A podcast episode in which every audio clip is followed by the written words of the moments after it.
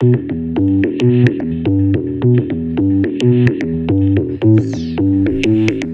to Thoughtbox. My name is Shreyas. And my name is Hannah. A lot of controversy has been sparring within China after a video went viral of a COVID worker employed by the Chinese government literally brutally murdering a corgi with three hits to the head with a shovel because its owner had tested positive for COVID and had been imposed to quarantine. So that really begs the question of how countries have been handling COVID. it actually begs so many deeper questions about the Chinese government. I think much more deeper than how how countries handle COVID. I mean, I think it, it really is a testament to China's zero COVID policy. It's like, like yeah. not even a not, Not even, even a a corgi, dog can not even a corgi. And I think like in the beginning, I mean like 2020, how China handled it, their you know whole zero COVID rule and everything, it it it worked. You know, like a lot of people were like. Look at how well China's doing economically. You know, they've really been able to open up because they've been able to isolate themselves and people are now able to go out again, etc. While America was still, you know, kind of struggling with getting the vaccines out. Lots of people were dying, and people were Well, starting this was really think- early on. Oh, yeah. Like I remember NYU had told us back in March of 2020 that go home for two weeks, and then we'll reassess the situation. Two weeks Mm-hmm. later, China had already had COVID since January. We had just been hit by it, and I remember two weeks later we got the email saying, "Come to campus, get your stuff, go home. We're shutting down for the semester, and for the foreseeable future." And I remember seeing on CNN videos of fireworks in like Disneyland in Shanghai, showing how China was back to normal, but America just started its spike with COVID.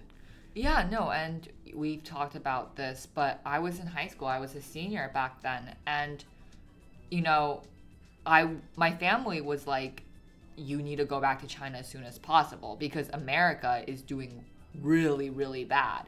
And part of the reason why they were so worried was because, you know, America didn't really have any rules or policies in place to limit the spread. You know, it was kind of like do as you wish with this information. There are no enforced policies. What's going to happen? And in China, people were perceiving that to be a detriment to people's health because they were like, well, no one's going to want to stay home.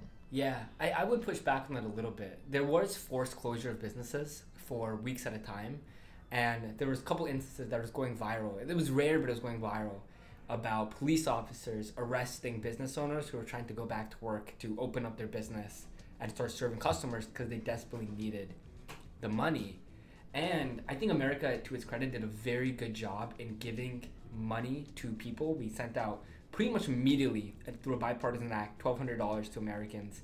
And what that did, and along with extending em- unemployment supports, basically, if you were unemployed uh, because of COVID and you'd been let go, you would get $600 a week.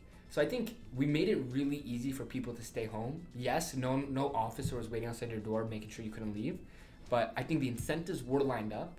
And right at the beginning of COVID in America, it seemed like we were gonna work together across party lines to get through this. That really will change, I think, during the summer. But let's let's pivot now to like the difference of what's going on in America and China today, because now America, we're pretty much can do whatever we want. We don't even have to wear masks.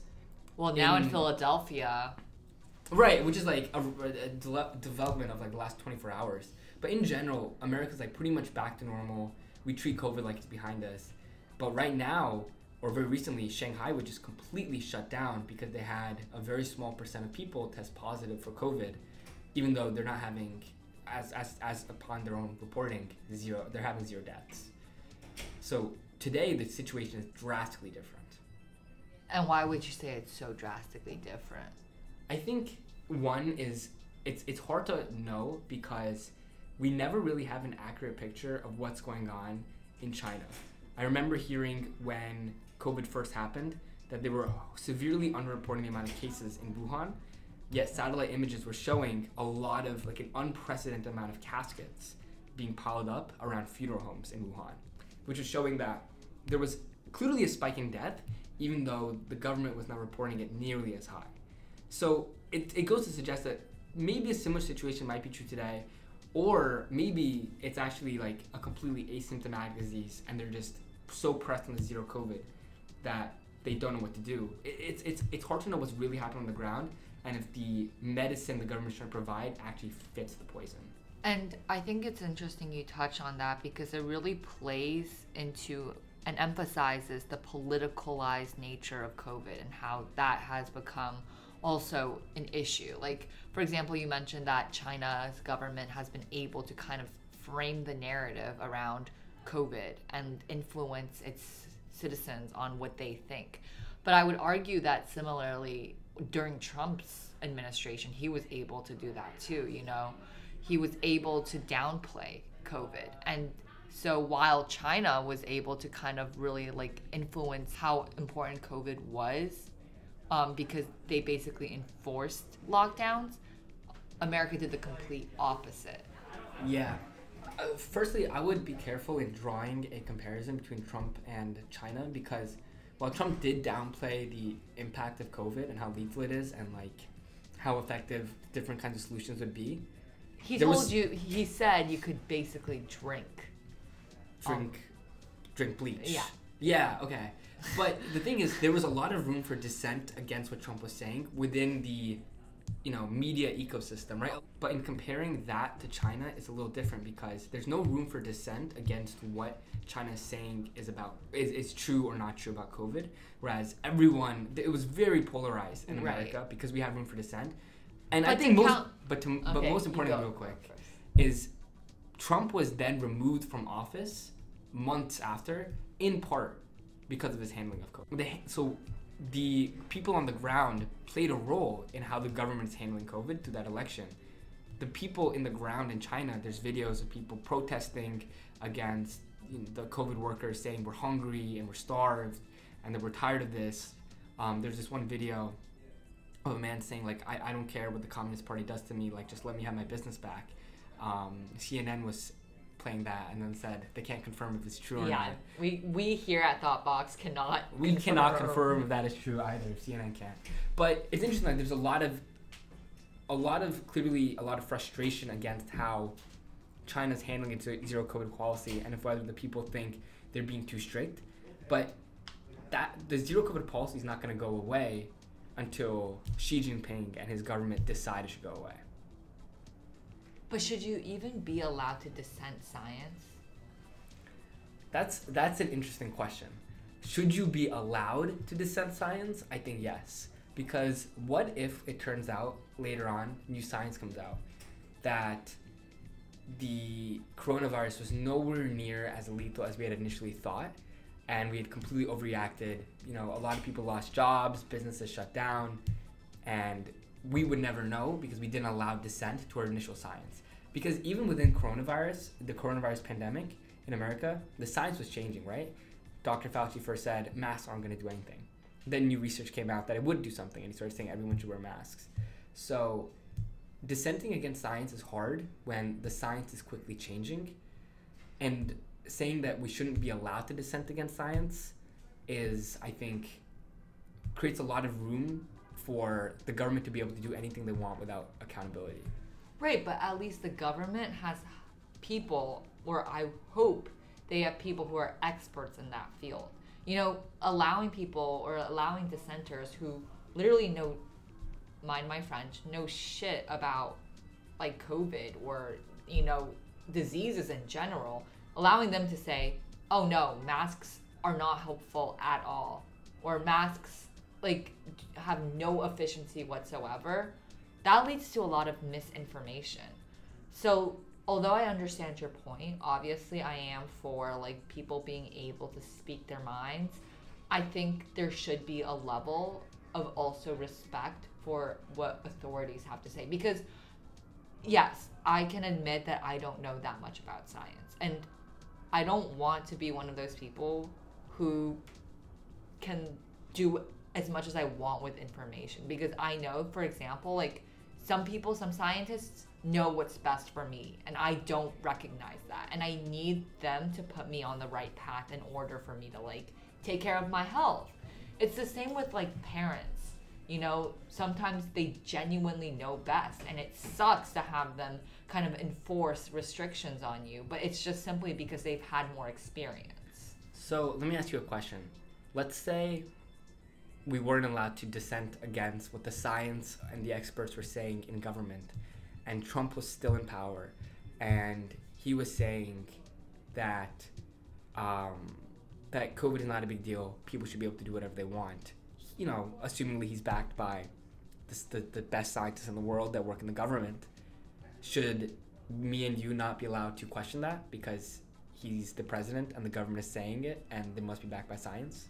Well, of course, when you use that example, when someone is wrong, But how do you know they're wrong, right? Like when Trump was in power and he was backed by all these scientists that were working in the government. Because at the end of the day, like they but were he, his he advisors. countered his scientists' claims. They but they weren't allowed to message as strongly as they do now under the Biden administration.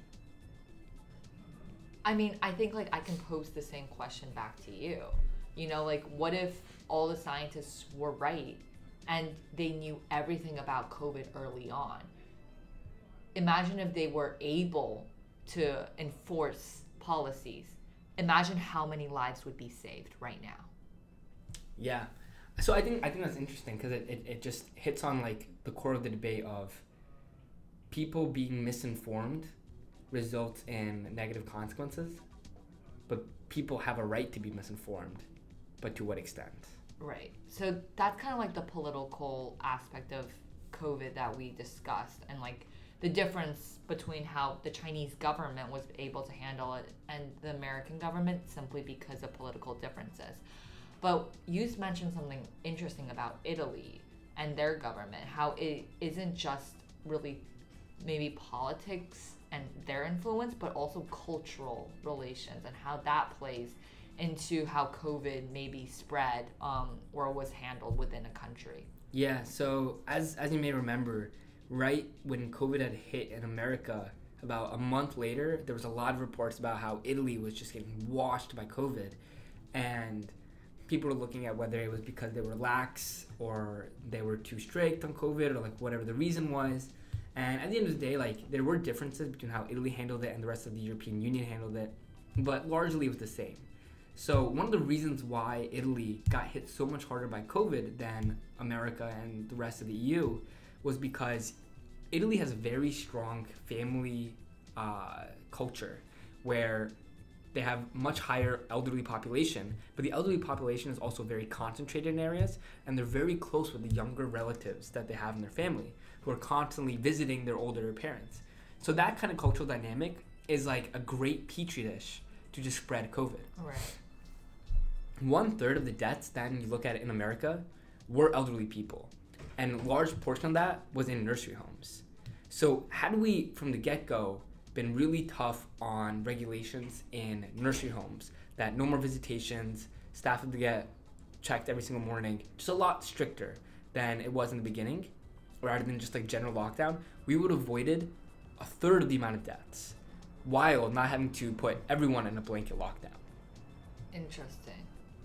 So it, it kind of shows how policy only goes so far in what the government does. For example, Hong Kong used to do this uh, right when COVID started. I had a friend who went to Hong Kong, and they literally gave him a number. It was like one one three seven six, and then he was basically being tracked, and it was it was to make sure that he couldn't leave his house. It was to enforce quarantine. So it's kind of how you were talking about earlier, how the U.S. really strongly suggested the two week quarantine, and people basically followed it, but they weren't cops checking on you. In Hong Kong, they essentially were checking in on you. Hong Kong right now has a really bad COVID situation, but the way they stop COVID hasn't really changed. And I think the differences between these countries, because I spent all day trying to figure out what is it that some countries did that made them successful in handling COVID, and what are what is it that other countries did that made them really bad at handling COVID. And I couldn't really find a strong tie. And I think it's because the tie isn't into what the country actually does. I think it's about the dynamics of the people there. If you have a lot of older people and they're very closely tied to the younger people that are fast and moving around and these super spreaders interacting with the very vulnerable, sick, elderly people, you're gonna have a situation where COVID can spread like wildfire. Which is why in populations we have a lot younger people, like South Korea or Taiwan, what you find is that COVID did not spread nearly as fast there. Did that have anything to do with their policy? I'm sure part of it. But you could argue that it's just the population dynamics that played a larger role. Also, what really stuck out to me about Hong Kong was that similar to like South Korea and those Asian countries, they dealt with SARS. So they have experience. Mm-hmm. But for some weird reason, Hong Kong didn't handle it as well as South Korea, where the other Asian countries did. But they've had, as I mentioned, like, you know, they should have learned from their mistakes. I think ultimately what led Hong Kong to not do as well as the Asian countries is larger than the poli- as we mentioned the policies enforced by the government but the overall dare i say vibe of the people i think a lot of people in hong kong don't trust the government Mm. and so even were even if the government were to enforce policies people would be like fuck you no we're not to do that but i think like in china for example yes there's room to like there's no room for dissent but I also emphasize this in today's specs meeting. It's because America downplays how much Chinese people trust the government.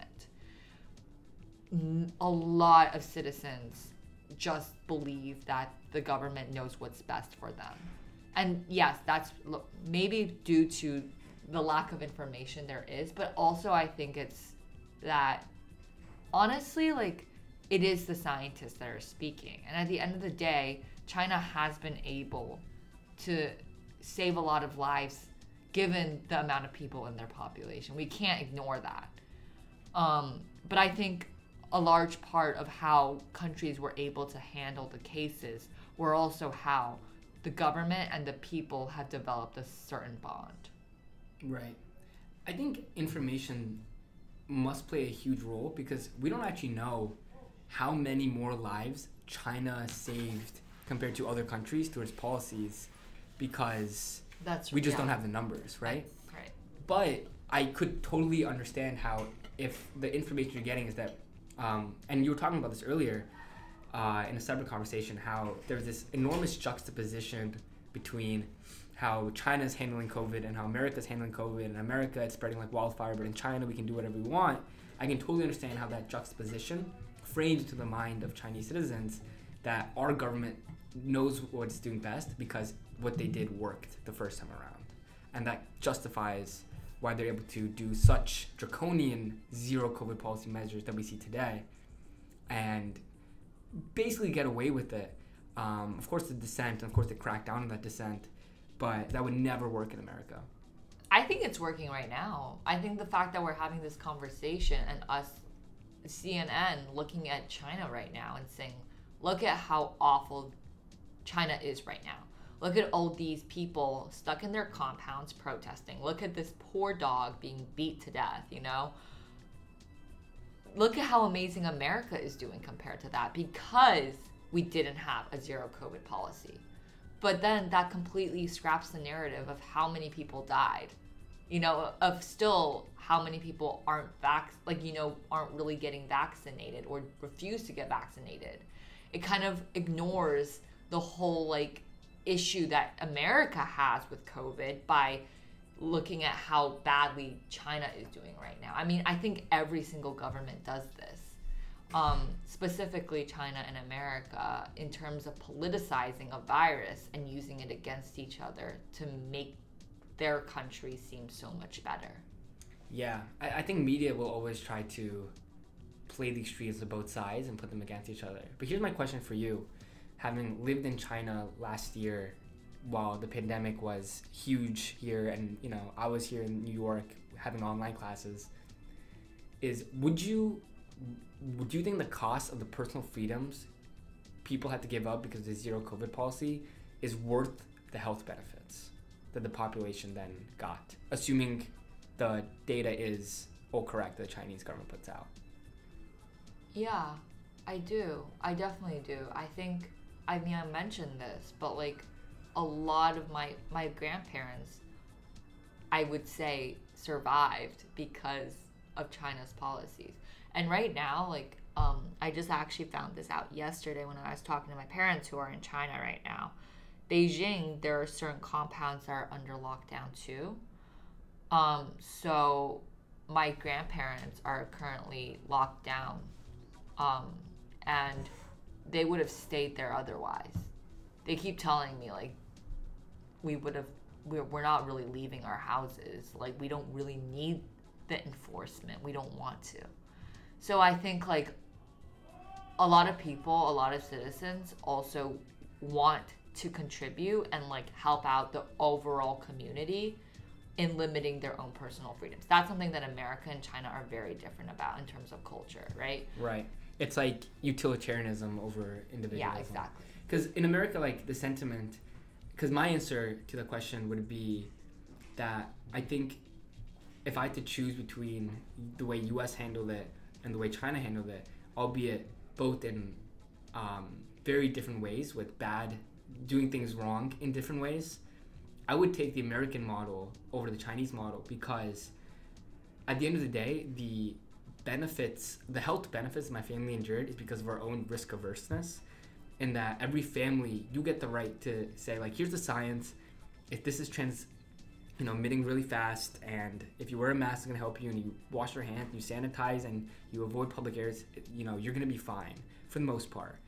And the information is given to you, and it's now your decision. So it allows people to have the right to self-regulate, and allows people who think, you know what, like I've weighed the pros and cons, and I think that the pros of me going out working in person at the office outweighs the cons of the risk because I'm a healthy, able-bodied 20-year-old. I think every person getting the right to self-regulate and self-govern, I think, is far more important. Um, and I think the health costs that we endured, it's it's really it's really hard to justify it. But if I had to choose between the two, the Chinese model and the American model, I would still take the American model because I'd say the health cost is at least it was within the American realm of like people made the cost benefit analysis and like really messed up. I think that doesn't tr- hold true in some cases in America. For example, nursery homes where elderly people and sick people are stuck in a nursery home and unvaccinated or test positively tested people are coming in and now spreading a wildfire. You know, there's areas in our country where we should have really cracked down, like people with heart disease or people who are overweight, like people we know that are much more uh, receptive to disease. Of course, we should crack down. I'm talking about the people, like everyone else, which endured the lockdowns. The idea of self-regulation, I would take over the idea of the government knows what's best in all situations, and everyone has to stay home or everyone gets to go out. Yeah, I mean, I, I kind of want to like counter that a little bit. Like, imagine if you were out in a grocery store and, as you said, your family is more risk averse. Um, you were gonna go see your grandparents in a few days, so obviously, you want to be safe. You don't want anything happen to them. What is stopping someone who is less risk averse from not wearing a mask, coughing on you, you know, sneezing on you, and saying it's their right? Like, not their right, but like saying, oh, I don't need to do that. I mean, I think like culture wise for me, like, it's a privilege to say I get to decide what I want. I think people, I, I think in China, people are a lot more conscious and in other countries too. And I, I value this um, in caring about what your impact on the larger community is. I think it's not like, oh, you know, as long as I live my life, it's okay. As long as I'm okay. As long as I get to choose what's good for me. You know, that's very individualistic. And I think obviously, like, that's something that has its pros. But when it comes to a disease that has impact on certain people within society more than others, for example, like you said, elders, it's not just about you anymore. Right. So the two things I would say to that is one, at least in my experience, in New York and then in New Hampshire, like very different political dynamics. Um, the amount of people that don't wear masks when they're asked to wear masks in like grocery stores is very very small. And the second thing is that um, people who then like to your point of like oh I, like I have the right to like just cough wherever I want like people don't have the right right like if I have a disease and I'm aware of it or I or at least like very suspected of it and then I do anything that could purposely give it to someone else that's a crime right so I'm like still protected within that legal right and then the third thing is that I actually forget what the third thing was. But because of how good my argument was. yeah, exactly. But uh, what I'm saying overall is the way to handle that kind of situation in is that like you go to the grocery store and it still is the self calculation that you have to do in that you know obviously if my in my family like I'll go to the grocery store. I'm the one who can drive. I'm the youngest. And then you know wear a mask and socially distance and wash my hands when I get back right? Do all the things that are safe. And that way it translates into my family being more healthy. Mm-hmm. But should the government like we're, we're comparing like that to like a very draconian standard of like everyone has to stay home and if you try to leave your house there are covid workers waiting who are going to stop you from being able to do that and there's no opportunity for you to go to the grocery store.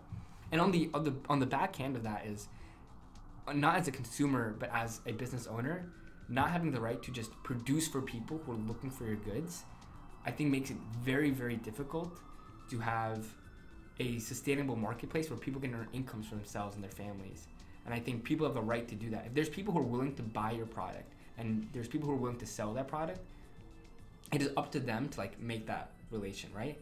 The way China just completely shuts down people. I remember one person, I think this was a case where one or two people had tested positive in Shanghai's Disneyland and they shut down Disneyland and everyone in it.